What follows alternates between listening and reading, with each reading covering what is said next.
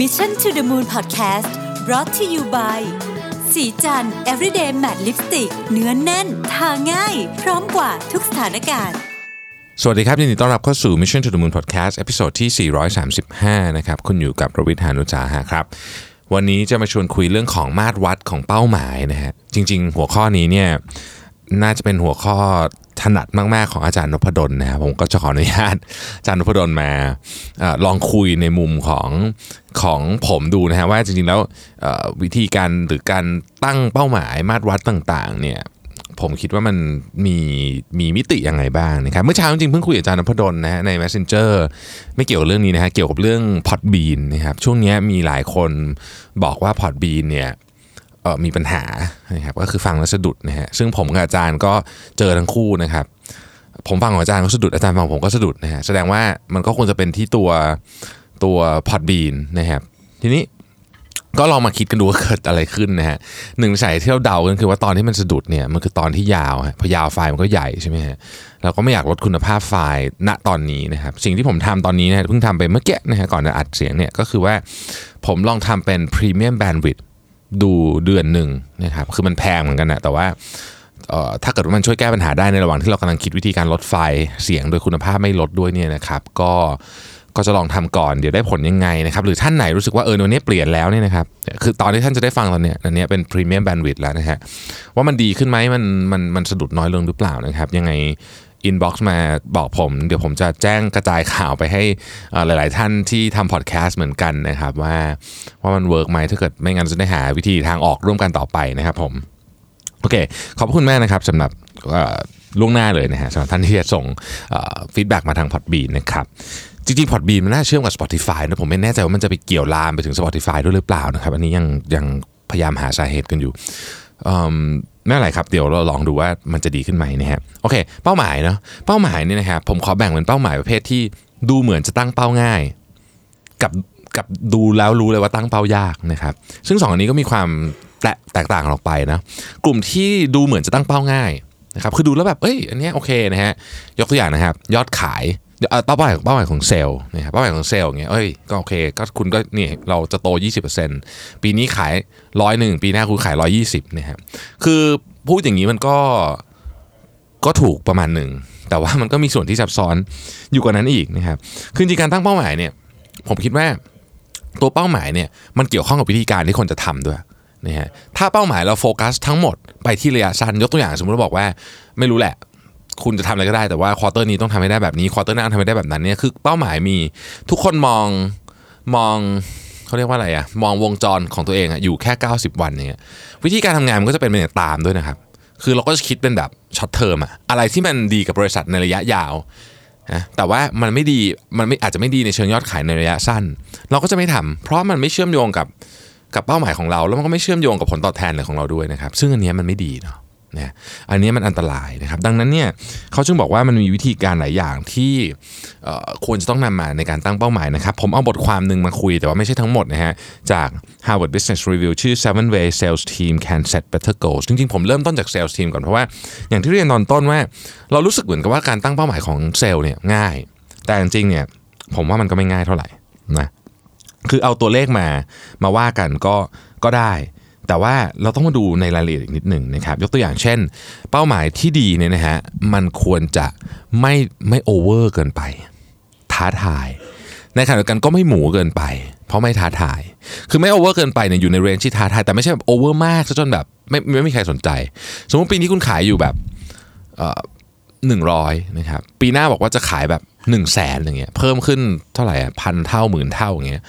คือถ้าเกิดคุณไม่ได้อยู่ในสตาร์ทอัพที่เป็น stage แบบโอ้โห growth สุดๆ จริงๆอะคนก็ไม่สนใจครับตั้งเป้าอย่างนี้ไปก็มันก็เวอร์เกินไปนะครับหรือไม่มีแผนการที่ชัดเจนนะครับ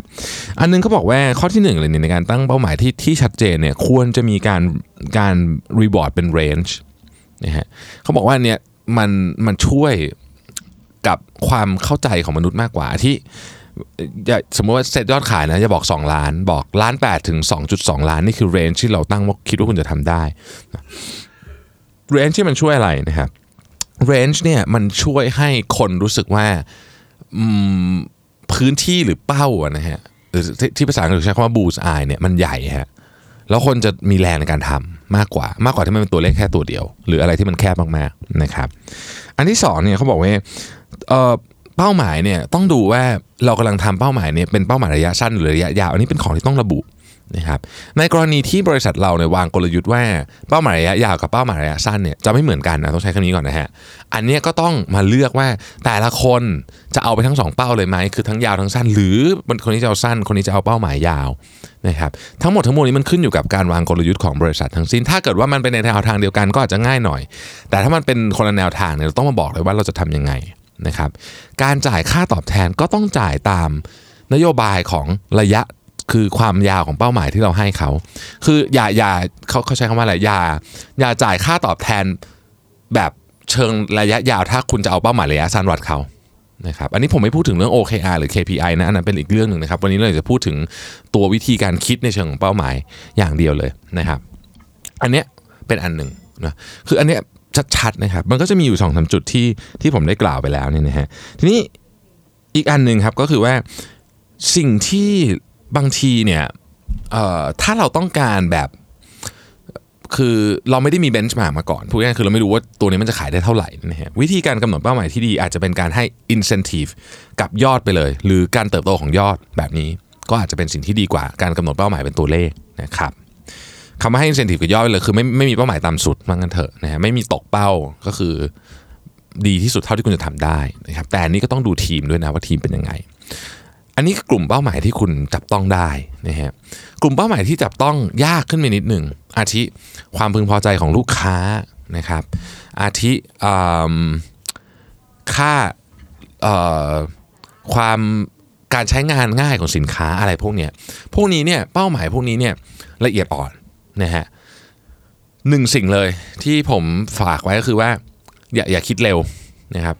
คือแน่นอนเรามี tools นะเรามีของที่เรียกว่า net promoter score สมมุตินะฮะสำหรับความพึงพอใจของลูกค้า ซึ่งผมเคยกล่าวถึง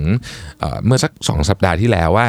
มันจะเคยมีแบบเวลาคุณไปคุณไปใช้บริการ โดยเฉพาะพวกไอ้พวกออนไลน์ทั้งหลายเนี่ยนะครับ มันก็จะมีคำถามหนึ่งให้คุณมาถามว่า โอเค คุณคิดว่าคุณจะแนะนำ service ของเราให้เพื่อนต่อไหมนะฮะ Airbnb อะไรก็จะมีพวกเนี้ยทำนองเนี้ยคำถามทำนองเนี้ยไอ้เนี่ยคือ net promoter score ทีเนี้ยคือมันก็เป็นการวัดได้อย่างหนึ่ง แต่บางทีครับ ถ้าเราไม่คิดถึงเรื่องนี้อย่างลึกซึ้งเนี่ยบางทีมันไปวัดผิดดิเมนชันนะคือบางครั้งเราตั้งใจว่าเราเราอยากจะวัด เรื่องหนึ่งแต่ว่าพอเรากำหนดค่าผิดพูดง่ายคือคำถามมันผิดอะเพราะคำถามมันผิดเนี่ยคำตอบที่ได้มามันก็ผิดมันก็ตัดสินใจผิดนะครับเรื่องนี้ต้องใช้เวลานิดหนึ่งเพราะว่าแต่ละสินค้าแต่ละของแต่ละอย่างเนี่ยสิ่งที่ลูกค้ามองหาไม่เหมือนกันนะครับผมยกตัวอย่างนะครับ เอาอย่างโรงแรมแล้วกันเนาะโรงแรมบางที่เนี่ยลูกค้ามองหาความ เรียกว่าความสะดวกสบายเป็นหลักคือคุณไม่ต้องมาแบบไม่ต้องมาเซอร์พงเซอร์ไพรส์หรือไม่ต้องอะไรอย่าให้เราเซอร์ไพรส์ใช้คำนี้ดีกว่า อย่าให้เราเซอร์ไพรส์ก็คือ ขอแบบน้ำน้ำแรงเน็ตแรงนะอะไรอย่างนี้นะฮะเตียงสะอาดสมมตินะครับนี่สมมติผมยกตัวอย่างอันนี่เป็นเชิงของลักษณะของคนที่เดินไปทางไปทำงาน คือเขาไม่ต้องการคือเขาไม่ต้องการเซอร์ไพรส์ถูกไหมฮะแต่ในขณะเดียวกันเนี่ยถ้าคุณมีโรงแรมที่เป็นโรงแรมอยู่รีสอร์ทอยู่เกาะนะครับ surprise element เนี่ยกลับกลายเป็นของที่จะมีค่ามากนะการบริการที่คุณเขารู้สึกว่าโอ้เขาไม่เคยคิดเลยว่าที่นี่จะทำได้แบบนี้ นะครับแต่ถ้าเกิดคุณเป็นเจ้าของโรงแรมทั้งสองโรงแรมเนี่ยแล้วคุณเอามาตรวัดอันใดหนึ่ง เช่นลูกค้าเซอร์ไพรส์หรือเปล่าเนี่ยมาวัดเนี่ยนะฮะผิดเลยนะ ผิดเลย เพราะว่ามันคนละจุดประสงค์กันนะครับอันนี้เป็นตัวอย่างแบบแบบภาษาผมคือทำให้ง่ายเวอร์แต่ว่าจริงๆแล้วมันมันไม่ง่ายขนาดนี้นะฮะของจริงมันจะยากกว่านี้ แต่มันต้องคิดนะครับว่าเฮ้ยจริงๆเราประเด็นที่เราจะดูอยู่เนี่ยมันเป็นประเด็นสำคัญหรือเปล่าของลูกค้า บางทีเนี่ย ของพวกนี้เราได้คะแนนดีมากเลยนะคะแนนบางข้อดีมากเลย แต่มันไม่ใช่สิ่งที่ลูกค้าให้ความสำคัญเลยนะฮะเพราะฉะนั้นต้องดูด้วยว่า 1 คะแนนดี 2 มันเป็นสิ่งที่สำคัญสำหรับธุรกิจ หรือเรื่องที่เราจะทำหรือเปล่านะฮะผมยกตัวอย่างย้อนกลับมาอะไรให้มันง่ายๆ สมมติว่าเราจะลดน้ำหนักเนี่ยนะครับเราก็สามารถตั้งเป้าหมายได้เยอะแยะมากมายไก่กอง ซึ่งมันก็จะเป็นเป้าหมาย คือเป้าหมายเรื่องการลดน้ำหนักอันนั้นเป็นปลายทางเป็นเป็นผลนะแต่ระหว่างทางก็ต้องมีเอากินกินกินคลีน ลดน้ำตาลออกกำลังกายอะไรพวกนี้นะครับต่างๆนานาพวกนี้แต่มันมันอาจจะมีของที่ไม่เกี่ยวด้วย ในการตั้งเป้าหมายนะฮะซึ่งไอ้ของที่ไม่เกี่ยวเนี่ยถ้าเกิดคุณใส่เข้าไปนะฮะใส่เข้าไปเนี่ยมันก็ไม่ช่วยอะไร สิ่งที่มันเกิดขึ้นก็คือ คุณจะเปลืองแรงในการไปมอนิเตอร์มัน แล้วบางทีมันมันทำให้คุณหลงทางด้วยนะฮะกระบวนการทั้งหมดเนี่ยผมผมอยากจะบอกว่าเป็นสิ่งที่สำคัญมาก คือ ย้อนกลับมาที่บริษัทหรือองค์กรนะฮะการตั้งเป้าหมายเนี่ยอย่าทำเพราะว่ามันมันมันเป็นเป็นเทมเพลตมาหรือว่าทำตามๆกันมา ผมมีความรู้สึกว่าการตั้งเป้าหมายขององค์กรเนี่ยมันคือการตั้งคำถามครับคำถามว่าสรุปแล้วเนี่ยเราอยากไปที่เนี่ยจะไปทำไมนะแล้วจะไปยังไงผมรู้สึกว่าในที่สุดมันมันคืออย่างนั้น เพราะฉะนั้นการตั้งคำถามเนี่ยจะตั้งแบบนึกอยากตั้งก็ตั้งไม่ได้ มันต้องกลับมาคิดย้อนถึงว่า สรุปแล้วเราจะเอาอะไรนี่ฮะ หรือถ้าถ้าจะให้พูดยิ่งกว่านั้นคือ มันต้องกลับมาถามถึงว่า เอ๊ะเราทำเรื่องนี้เพราะอะไรคือ why อะ why why ของเราคืออะไรนี่ครับ W H Y Y เนี่ยคืออะไรนี่ฮะซึ่งไม่ใช่เรื่องง่าย ถ้าเกิดคุณสามารถคิดออกภายในหนึ่งนาทีเนี่ยค่อนข้างค่อนค่อนข้างจะเป็นไปได้ว่าคุณอาจจะใช้เวลาน้อยเกินไปนะฮะก็ลองตรึกตรองนิดหนึ่งนะที่สำคัญที่สุดนะครับ เรามีเทมเพลตสามารถเข้าไปดูในหนังสือได้เต็มไปหมดนะฮะแต่อย่าลืมว่า template พวกนี้นะครับ มันไม่ได้มาจากสิ่งที่คุณอยากได้จริง ๆ หรือเปล่าก็ไม่รู้นะ ต้องมาปรับใช้นะฮะคือเอา template มาได้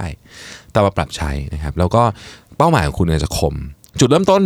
ของของความสำเร็จทุกอย่างอะก็คือ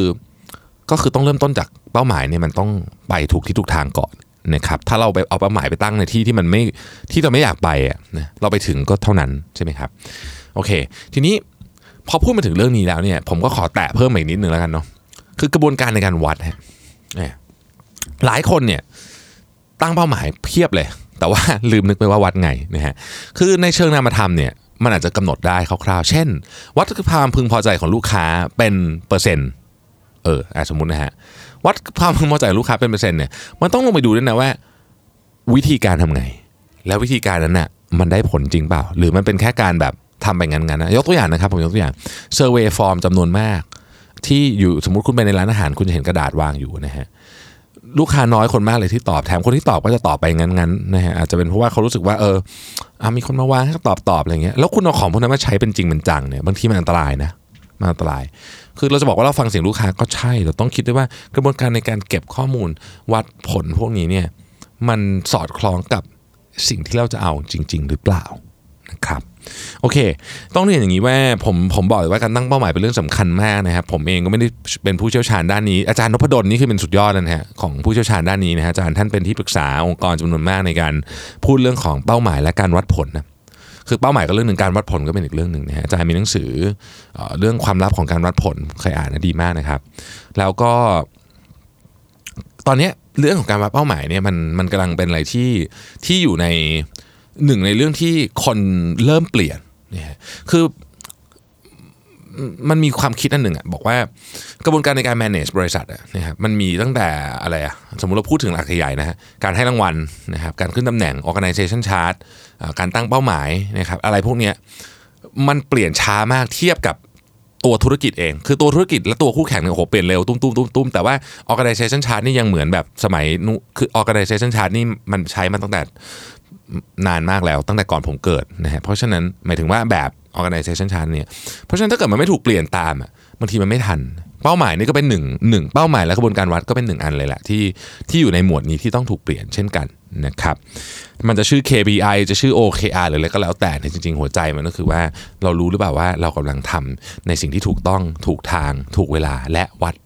ได้ด้วยนะครับขอบคุณที่แวะมาชม Mission To The Moon พอดแคสต์นะครับ แล้วขอ ฝากอีกทิ้งท้ายครั้งหนึ่งว่า Podbean นะครับท่านไหนที่ฟังผ่าน Podbean และผมคิดว่าน่าจะเป็น Spotify ด้วยเนี่ยไม่แน่ใจว่าเสียงดีขึ้นหรือยังครับ ขอบคุณนะครับ สวัสดีครับสัสิ เพราะความสดใสมีได้ทุกวัน